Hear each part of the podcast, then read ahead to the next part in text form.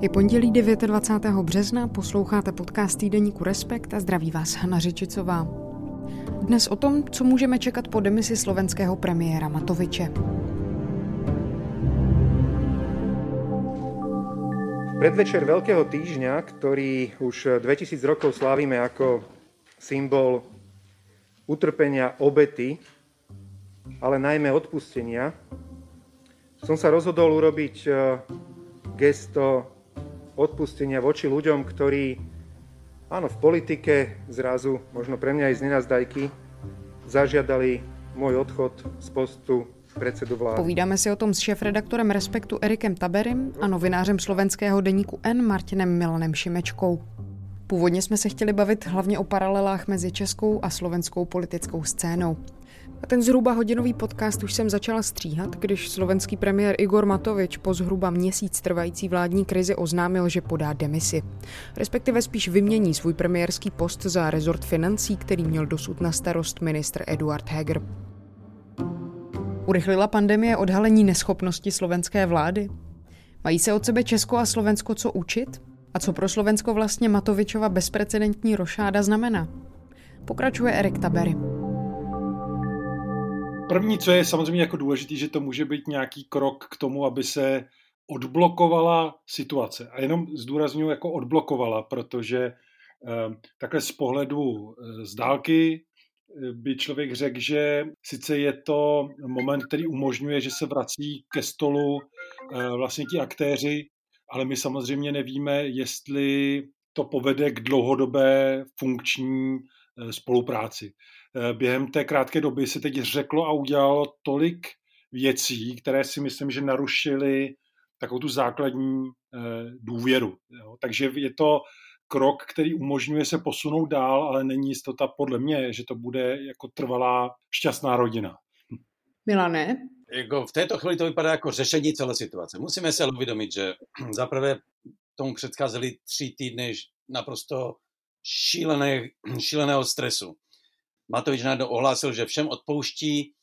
Ministři mezi tím pozali demisi, ale do vlády se vracejí. Vlastně jiná změna, která nestane, že bude ministrem financí bude Matovič a premiérem bude Eduard Heger. To vymění si pozice. Jako vypadá to jako elegantní řešení, ale je to ve skutečnosti jako, myslím, že v politice nic podobného si já nezažil, já nezažil tento typ jako rošády po takovýchhle stresech. Ministerství dali demisi, na další den se vrací do vlády, Eh, to je jedna věc. Druhá, eh, způsobem, jakým to odkázal nebo jakým to uvedl, že odpouští všem, kteří od něho ten, tu demisi žádali, to znamená, jako by on, aniž by řekl, pokud já jsem někomu ublížil, tak promiňte, to samozřejmě neřekl. Hraje se na to Ježíše jako od začátku na spasitele, který teda najednou odpouští na, před Velikou nocí. To všechno součástí té teatrálnosti, kterou jakoby je celý samozřejmě Matovič. Z toho plyne, za prvé, v této chvíli to vypadá tak, že to opravdu může chvíli eh, fungovat. Všichni si oddechnou, všichni budou rádi, že to mají za sebou, eh, budou se tvářit, eh, nevím jak dlouho, já předpokládám v řádu týdnu jako nejlepší kamarádi. Nicméně ministerstvo financí je silné, silná pozice. To znamená, že tam to, co kvůli čemu chtěli, aby odešel z vlády, protože nezvládá řízení a vyvolává konflikty, se, se bude pokračovat. To znamená, že to je jenom otázka času, kdy to začne znovu. Jako minister financí bude mít silné páky na své koleční partnery, kterým se bude mstít tak, jako to dělal předtím jako premiér. A to, co všechno se mezi tím událo, mezi lidsky, mezi těmito lidmi, uh, nezapadne, to nezmizí, to se vrátí velice brzo.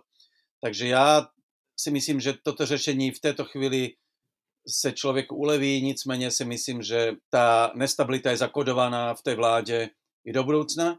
A navíc eh, o, o Matovičovi je známo právě to, že on nedokázal vládnout, že on neřešil konkrétní problémy.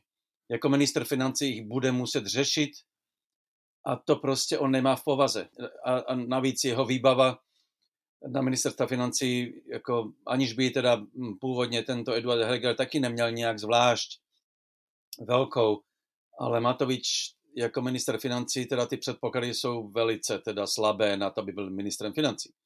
No, ale řekněme to tak, je to situace, kdy Matovič pochopil A pravděpodobně to prostě způsobilo to, že věděl, že pokud tu demisi nepodá, tak, tak se mu ta vláda rozpadne. Protože už i ta strana za ľudí Remišova ohlásila v pondělí demisi, pokud Matovič uh, neodejde uh, z funkce premiéra. To znamená, že byl přinucen k této situaci a jak sám říkal, bylo to sakra těžké, mm, emocionálně pro něho určitě velmi těžká situace. Nicméně pokud ještě vůbec chtěl, uh, uh, aby ta vláda pokračovala, tak to musel udělat. Tam já bych eh, navázal na to, co říká Milan, protože to je podle mě strašně důležitá věc. Pochopitelně premiérský post je symbolický, je to jakoby lídr. Nicméně v mnoha ohledech ministr financí je důležitější než premiér, protože u něj se zbíhá vlastně to základní rozhodování o tom, co se bude financovat. Je ten, který kontroluje tu kasu a jestli nějaké, nějaký rezort potřebuje systémové řízení, tak je to právě eh, ministerstvo financí. To znamená, jestli on projevoval ten kovbojský způsob rozhodování na pozici premiéra a přetáhne to na pozici ministra financí, tak tam ta komplikace pro to vládnutí může být v jistém ohledu úplně stejná jako u toho premiérského postu. Pochopitelně zdůrazňuji, je tam rozdíl v té symbolice, ale fakticky to může být eh, poměrně velký malér. A eh, i to, co říkal Milan, my, my víme, a je to vidět na vlastně veškerém dosavadním rozhodování eh, Igora Matoviče, že on se mimořádně prožívá. Je to vidět i na tom způsobu, jak to teď vlastně ohlašoval, takže tam je úplně evidentní, že on se vnímá jako oběť, jako ten, ke kterému mají ti ostatní přijít jako k tomu, komu ublížili. A e, tam je velké riziko, že tento nános ponese i do toho rezortu e, financí. Je to takový trochu opačný cest, nebo taková e, zkratkovitá cesta, ale opačně, co my jsme měli s Andrem Babišem, který byl nejdřív minister financí a pak byl premiér. Ta podobnost u nich je na ohledech si myslím, že docela velká právě v tom sebeprožívání, nesystémovém řešení, dávání do centra sama sebe, taková ta touha, že ta společnost je má litovat a obdivovat za to, že oni se obětují, což je samozřejmě naprosto nemístné, protože mají úplně jiný příběh, než má většina té společnosti. Takže asi pro vládu je to teď vnitřní pocit vítězství, že se nějakým způsobem dohodli, ale skoro bych si vsadil, že eh, dřív nebo později ty problémy se vrátí znovu. O čem se psalo, o čem jsme uvažovali v debatách i, i u nás v redakci třeba a tak dále, je, je samotný, jakoby ta rošáda znamená taky ještě něco jiného. Eduard Heger je člověk, který eh, je pověstný svým, eh, řekněme, měkkým přístupem. Je velmi, lidé ho mají rádi, i ti, kteří s ním spolupracují, protože nekonfliktní. Počkal si na svoji příležitost. Bylo vidět za tyto tři týdny, on ani jednou nevystoupil ani proti Matovičovi, ale ani vlastně nevstupoval do té koaliční krize. Počkal si a poštěstilo se mu, stává se premiérem.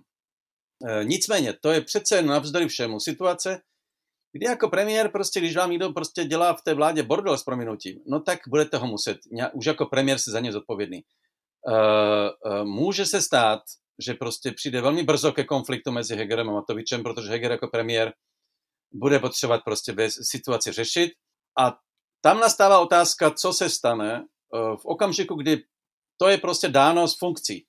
Když je jedno premiér, tak máte, jistě, minister financí má moc, ale jako premiér jste přece jenom jako jednička.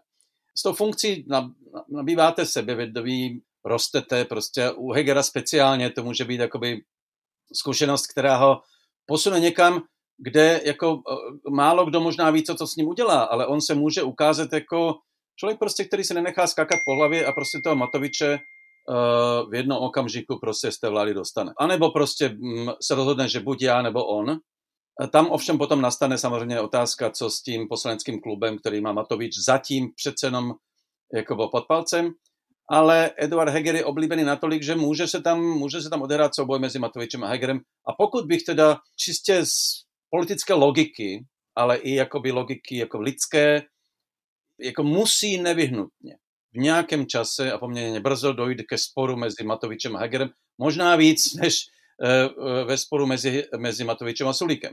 Prostě protože to dáno tou funkcí. To já jsem, já jsem chtěl přesně tak ještě tohleto připodotknout, že ten střed nemusí být jenom mezi uh, těmi kolečními stranami, ale i uvnitř. Ostatně Slovensko to zažilo, byť to není úplně přesné, protože nebyli v jedné vládě, ale když prostě Pellegrini nahradil Fica, tak tam té jisté emancipaci, ostatně potom i založil vlastní stranu, uh, došlo, protože ta uh, odpovědnost, kterou najednou člověk cítí, tak člověka mění. Najednou už to není, nejde se tak za něco, eh, za něco skrýt eh, a on ví, že se otiskne do té historie a bude tam potom jeho jméno, ne Matovičovo, eh, kdo ponese tu odpovědnost. Takže to může mít strašně moc zajímavých, zajímavých prvků, kdy se to může rozhádat mezi koaličními stranami znova, uvnitř Olano, může tam dojít k štěpení vzniku nového nějakého projektu, to se zatím Eh, zatím neví, ale pořád eh, Slovensko má problém s tím, co máme i my a co byl vlastně důvod vzniku ANO, a, tak to je, byla krize vlastně klasických stran, vznik těch nesystémových stran, které jsou eh, hodně závislé na svých v jistém ohledu se dalo říct téměř vlastnících, byť to víc platí o ANO než o Lano, tam je to trochu jiný, jakoby druh eh, vztahu. Nicméně jsou to ti alfasamci, se kterými to stojí a, a padá. Tady může být zajímavý pokus slovenský, kde eh, třeba vyjde emancipace uvnitř té strany, která přežije toho svého šéfa. Což myslím si, že třeba u eh, ano neplatí. Tam i kdyby nějakou záhadou se Babiš ocitl mimo vládu nebo mimo nějakou strukturu, tak pořád je to, on je ano, což ostatně sám kdysi v rozhovoru pro Financial Times řekl. Pojďme si jenom trošku ještě přiblížit, v čem jsou si třeba nejenom tito dva muži, ale i strany, které nebo hnutí a strana, které založili podobný.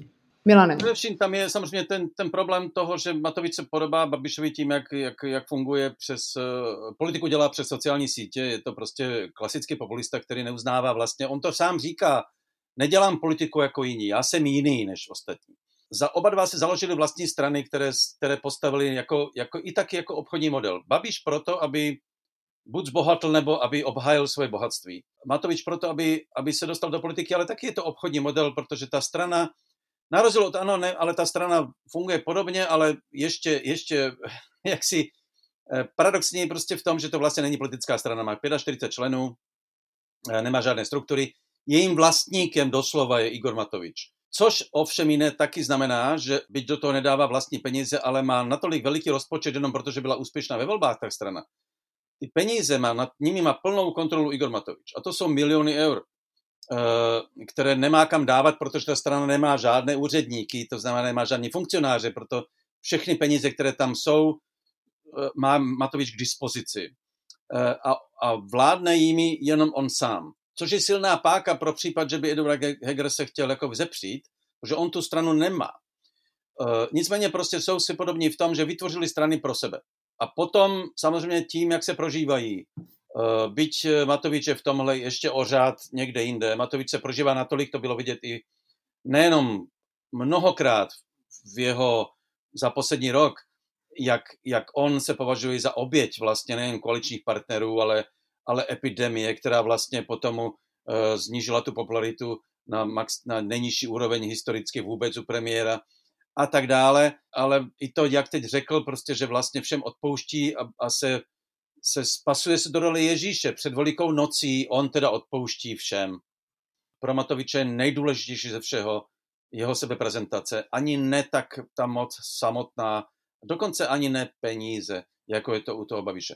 Nicméně v té sebeprezentaci a pocitu, že oni jsou výjimeční a mají na sebe jakoby nároky, které, eh, které dělají prostě vlastně nad samci a mají být taky tak vnímání milování jako v případu Babiše, obdivování jako v případu Matoviče, to mají hodně společné a to je, a je to v obou případech vysoko a vysoko mimo normu, byť víme, že do politiky vstupují taky e, narcistné typy, ale tohle je něco, co přesahuje všechny parametry nor, normálních typů politiků, kteří tam samozřejmě taky jdou kvůli vlastní prezentaci, kvůli vlastnímu pocitu, ten nacismus do, do, do politiky patří. Ale v obou případech je toto daleko nad rámec normality. Já myslím, že tam je také spojené, že oni vnímají nebo mají pocit, že vlastně všechno je osobní. To znamená, oni jsou v centru všeho, tudíž všechno je osobní.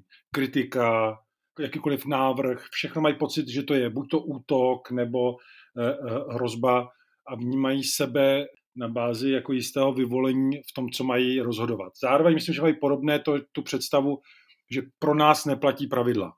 My jsme ti, kteří je určují, ale pro nás pravidla neplatí. A tady bych řekl, že třeba na tom Slovensku se to projevilo v extrémnější podobě, třeba v tom letu, nočním utajeném letu pro vakcíny Sputnik do Ruska. Jo? To je úplně mimo pravidla. Je to dál, než by si myslím, že by třeba udělal Andrej Babiš, protože v jisté věci se podle mě liší a to je, že Babiš má trochu strach pořád jako v tom o svůj obraz a že by to mohlo mít nějaké riziko, které by ho, které by ho poškodilo. Eh, zároveň oba mají naprosto eh, asystémové rozhodování.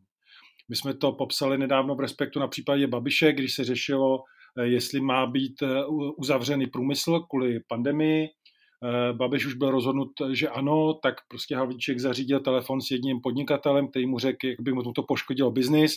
Babiš během hodiny změnil názor a najednou bylo stanovisko jiné. To znamená, on přijímá to, co je na poslední chvíli, protože tomu prostě on uvěřil a on se nemýlí. Takže to není struktura rozhodování faktů, informací, analýz, ale pocit té, té vyvolenosti. Eh, strašně zajímavé je to sebeprožívání. Jo? Milan už to zmínil u Matoviče, u Babiše je zajímavé, že on se umí nad sebou dojmout. Pláče eh, nad svojí situací, což je vlastně pozoruhodný jev, protože on je velice nekompromisně tvrdý kluči druhým. My jsme viděli nedávno seznam zprávy, měli nahrávku z toho, jak jedná s některými svými kolegy a to bylo jednání, které myslím si, že málo kdo své právní by si nechal líbit, takže tam je taková tvrdost až, eh, jak to říct, prostě taková gangsterská téměř, ale když jde o něj, tak to je najednou bolest, neštěstí a už jsou tam slzy. A tahle ta kombinace je, eh, si myslím, že pro politiku poměrně riskantní. A potom samozřejmě u obou u těch stran, které prostě nejsou své právné, jsou jenom určené k tomu, aby jí sloužili a vyplňovali tu vůli těch šéfů. Mimochodem to sebeprožívání Matovič taky pláče. Eh, my jsme viděli plakat tolikrát, že už, eh, jak se řekne, slovensky se tiskovka řekne tlačovka, tak na Slovensku ujal se termín plačovka, protože on tam prostě na těch plakal. Takže v tomto jsou hodně, hodně podobný. Dá se říct, že teda tento krok demise Matoviče snad o chvíli oddálila předčasné volby ale mluvili jsme před chvílí o nějaké nestabilitě, která vlastně v té vládě bude zakódovaná do budoucna. Milane. Ano, v této chvíli se zdá, že se odkládají předčasné volby. Eh, já si netroufám eh, mluvit o tom, jak, na jak dlouho se odkládají. Nicméně tam ten rozpad té vlády nebo nestabilita je, je vlastně jakoby ukotvena v samotném bytí té vládě. A nejenom teda už potom všem i v té lidské rovině. ale ten problém té vlády je, že ona, uh, uh, Matovič vyhrál ty volby na té protikorupční agendě, která se ukázala jako naprosto nedostačující pro to, aby ta vláda mohla vládnout. Není to kompetence, je to prostě emoce. A ukázalo se velice rychle, že sice v té protikorupční agendě se dosáhly úspěchy, protože opět je tam spousta lidí ve vězení a to všechno je prostě pravda a to je tomu Matovičovi uh, je nutno jakoby uznat. Ani ne tak, protože by to zařídil, ale on tomu nechal volný prostor, což je pro slovenské poměry naprosto nebývalé. Na Slovensku platila nepsaná dohoda, že politici se do vězení navzájem neposílají. Matovič, jaký on je zase? To je jakoby ta zvláštní stránka jeho povahy, on je nelítostný a jemu je to úplně jedno. On ty prostě, on tu podu, dohodu porušil, jako ruší všechny dohody. V tomto smyslu to bylo jakoby revoluční. Nicméně to nestačí. V té pandemii se ukázalo, že to je prostě vláda amatérů, takzvaných obyčejných lidí, kteří prostě nemají kapacity, nemají vzdělání, nemají zkušenost, aby mohli řídit něco takového, jako je pandemie eh, a proto umírají prostě lidé, tak jako v Česku jsme prostě jednou z nejhorších zemí vůbec ve světě.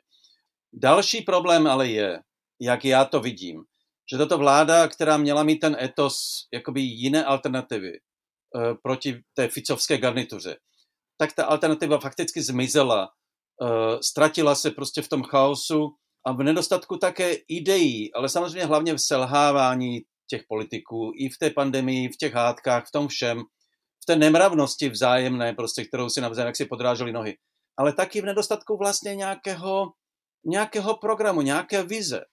Prostě ta vláda nemá žádnou vizi a ten problém této vlády je, na Slovensku byli, jste měli dva druhy vlád. Jedna, která byla spojena, tak říkajíc, korupcí. A to byly Ficovy vlády nebo i Mečerova vláda v té privatizaci a tak dále. Tam byl ten tmel, byl společně vzájemná, je zlo, byla zlodějina, byla korupce, kterou si drželi všichni pohromadě, navzájem záviseli na sobě kvůli prostě té korupci. To byly všechny, Ficovy vlády i Mečerova. Potom byla Zorindova vláda, která taky nakonec sklouzala do korupce, ale její hlavní vnitřní pouto byla, byl, byl etos dostat Slovensko do Evropské unie. Byla to teda velká politická vize. Tato vláda nemá jedno ani druhé. Všechny ty strany jsou natolik různé, že vlastně tam ten temel jakoby není. A Matovič to ukázal svou povahou, že ta vláda se rozpadla, neměla žádný jiný tmel. No, Eduard Heger není člověk, který by tomu mohl tu vizi dát. A to je potom problém, že ta vláda vlastně bez toho etosu a bez toho tmelu té korupce ztratí smysl své existence. To napětí tam bude stále. Proto si myslím, že ta vláda vlastně nemá dost dobře, eh, no nemá před sebou dlouhou budoucnost. To je můj odhad. Já si taky myslím, že tam pro nás zajímavé, že opět Slovensko funguje jako taková naše zkušebna, což je, v tom máme výhodu. Bylo vidět, že najednou si zvolili Zuzanu Čaputovou jako prezidentku, čemuž vlastně v Česku nikdo moc nevěřil, že by bylo možné někdy, takže to neukázalo, že to jde. Eh, bylo to pro nás eh, taková zkušebna, když se eh, z koalice Progresivné Slovensko a spolu nedostali do, do parlamentu těsně, což bylo poučení pro strany české, že musí víc spolupracovat, takový impuls. A myslím si, že i tohle je pro nás jako poměrně důležitá lekce, že je vidět, což se samozřejmě ví, ale je dobře to vidět, že jako mnohdy jenom nestačí ta změna. Samozřejmě Eh, to, že se Slovensko zbavilo eh, mafie napojené na vládu Roberta Fica je obrovský úspěch. Pořád přes všechny, a bude přes všechny ty těžkosti, které tu jsou. A u nás se čeká, jestli se podaří sestavit vláda, která by odstavila Andreje Babiše a potažmo tím pádem i třeba vliv eh, Miloše Zemana. Ale tady je vidět, že i když se to podaří, tak je to těžší teprve vlastně potom, jak čeká. To znamená, ta vláda musí mít si mnohem líp pokusit vyjasnit na základě eh, čeho bych chtěla spolupracovat, co budou ta kritéria, pravidla, najít si nějaké, nějaké způsoby, jak řešit eh, případné krize. A myslím si obecně, že vlastně i tahle ta slovenská situace, ale ta pandemie nám přináší strašně moc důležitých lekcí. Mimo jiné, už teď opravdu vidíme, myslím si, že všichni velice dobře, že ta představa, že Eh, zachrání nějakou společnost alfa samec, že je úplně lichá. Nefungovalo to ve Spojených státech, nefunguje to v Česku, nefunguje to na Slovensku. Většinou je to prohloubení e, problému. Když se vsadí na tu emoci, kterou umí e, někdo prodat, jako já jsem ten, který vám naslouchá, já jsem ten váš člověk, který vás bude hájit, tak e, to prostě nefunguje. Tam je nutné, aby to bylo Eh, systémové řešení, ne jeden hráč. To je důležitá lekce, myslím si, že pro naše obě země. Česko si vyzkoušelo, že je úplně chybná a milná ta představa, že si můžeme žít my na svém písečku a nestarat se o ostatní. Ehm, smáli jsme se zemím, které měly problémy eh, před rokem s pandemí, nechtěli jsme pomáhat, a teď je to naopak. My jsme ti, kteří tu pomoc potřebovali a požádali a dostali jsme ji, dokonce jsme ji dostali někdy nad rámec naší žádosti. Tady je vidět, že prostě ten evropský příběh je o spolupráci a platí to samozřejmě potom i do nitra země. A my jsme si ji vyzkoušeli, že jak jsou důležité opravdu instituce, že, nes, že nám zafungovaly soudy, které dávají do kolejí to, co ty momenty, kdy ta vláda zneužívala svoje pravomoce, porušila pravidla. Viděli jsme teď, jak je důležitý nejvyšší kontrolní úřad, který nám řekl o tom, jak se tady vlastně utrácely peníze, znova zneužívala vlastně ta moc. Ale vidíme to i u těch nemocnic, což jsou také instituce. Vidíme to u veřejnoprávních médií v případě Česka, kde které teda plní tu roli mnohem lépe než třeba na, na, na Slovensku. potřebujeme vybudovat tu společnost, která vedle politiky má i nezávislé instituce. Když selže vláda, což se může stát a někdy se to může stát prostě jen tak, tak uh, už to samo o sobě vytváří velký tlak na společnost. My, jsme, my, my máme vládu, která loni měla podle výzkumu STEM 83% podpory a klesla za necelý rok o 60%. To je, to je úplně katastrofální propad důvěry. A kde to není jenom číslo tady té vlády, to je důvěra vlastně svým způsobem v ten stát, že má nějakou kompetenci to řešit. A v zemích, které, mají, které stojí na institucích, e, nezávislých institucích, jako je třeba Dánsko, tak tam se ta vysoká podpora drží stále. To znamená, my se potřebujeme v tomhle tom poučit a stavět tu společnost ne na jednotlivcích, kteří prostě logicky selhávají, ale na institucích. Já si myslím, že to přesně pokud ta pandemie, pokud ji můžeme brát jako, že nám dodává nějakou lekci, eh, v tomto jakoby Češi mají vlastně teď výhodu, že mají před sebou volby. Samozřejmě nechci nikomu radit prostě, ale mám, eh, ty, ty vláda potřebuje prostě to vizi, v této případě to musí být prostě rekonstrukce toho státu ve smyslu i funkčnosti těch institucí a základních struktur od zdravotnictví až po školství to zdánlivé jsou jakoby praktické cíle, ale ve skutečnosti to potřebujete k tomu vizi. To je prostě tak, bez toho to nejde. A v tomto případě tato slovenská vláda selhala úplně ve své vizi školství, které, které úplně opustila, nechala děti prostě a vykašlela se na ně. Zdravotnictví samozřejmě vidíme, jak funguje, což bylo zdevastováno už předtím. Česká vláda má tu možnost, protože máte volby. A já dokonce mám pocit, že Češi mají dneska větší šanci uh, si tu lekci z té pandemie vzít, skutečně jako s ní něco udělat dobrého, než ti Slováci, protože Slováci se budou motat v takové bídě té politiky ještě asi relativně dlouho. Pokud se Čechům podaří, ty, aby že ty volby dopadnou tak, že ta vláda prostě bude kompetentní a bude mít nějakou vizi, tak to zase bude pro Slovensko zajímavá lekce a zkušenost, kterou může následovat. V tomto smyslu obě ty země se pozorují a, a někdy to může být ke prospěchu, uh, což máme v tomto smyslu obrovskou výhodu uh, jako těchto dvou národů, které navzájem mají k sobě tak blízko, protože jiné, jakoby z jiných zemí si tuto lekci takhle ne, neberete, nevnímáte ji tak, tak blízko. Z toho hlediska držím Čechům palce kvůli nám Slovákům. Ale kde je teda zapotřebí jako dodat, že e, vůbec zatím netušíme, jak to dopadne.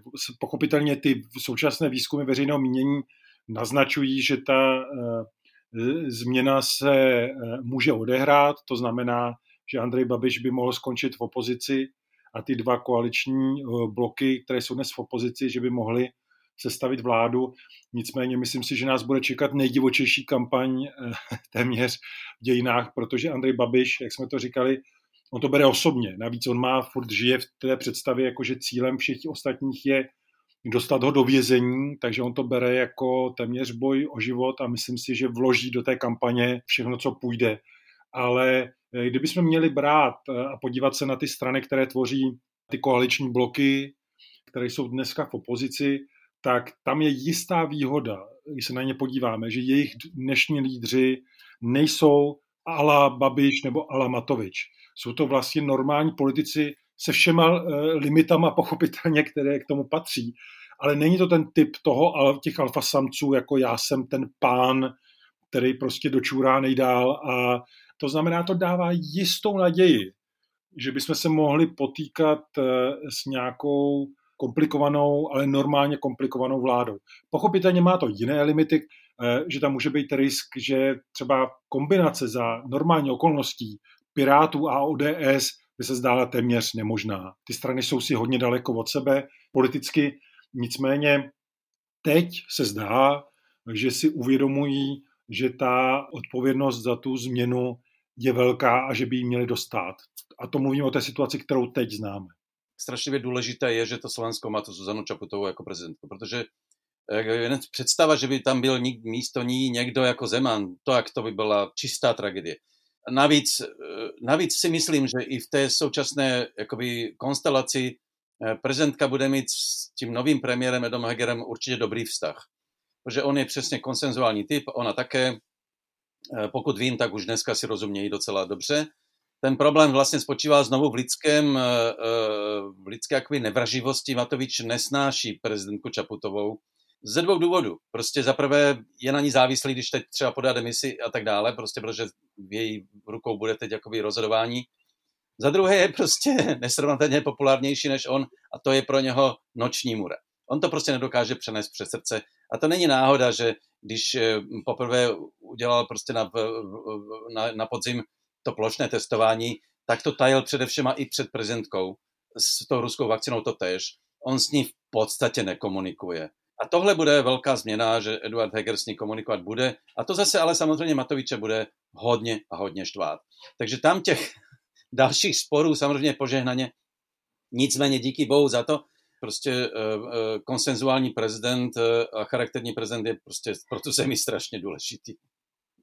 Je, je to tak a, a přesně ty pandemie to ukazují a nejenom jako při řešení krize, ale vůbec v chování.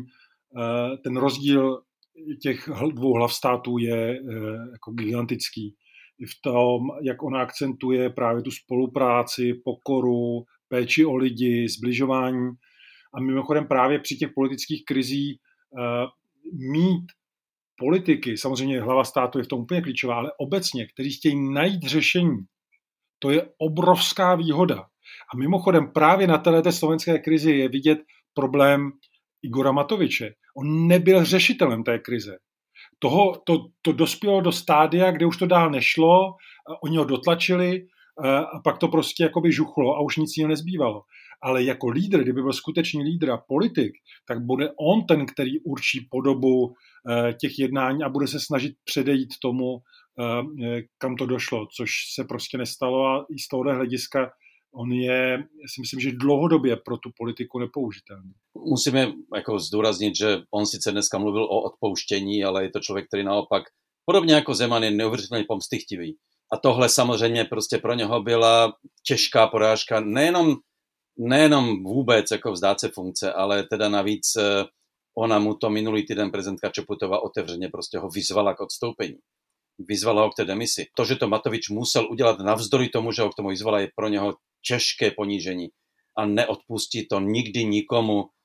Všechna jeho dneska slova o odpouštění jsou samozřejmě úplně prázdná. Je to, bude to naopak. Bude se chtít pomstit. A více toho do dnešního podcastu nevejde. Na stáncích a v trafikách už teď najdete aktuální číslo časopisu Respekt a společně s ním taky zdravotnický speciál. To je 17 rozhovorů s lékaři a lékařkami a mnoha dalšími lidmi, které by byla škoda minout. Díky, že jste nás poslouchali. Poslouchat můžete dál ve svých podcastových aplikacích nebo na webu respekt.cz. Tam ke čtení i poslechu najdete i audioverze vybraných textů. Těším se za týden. Hana Řičicová.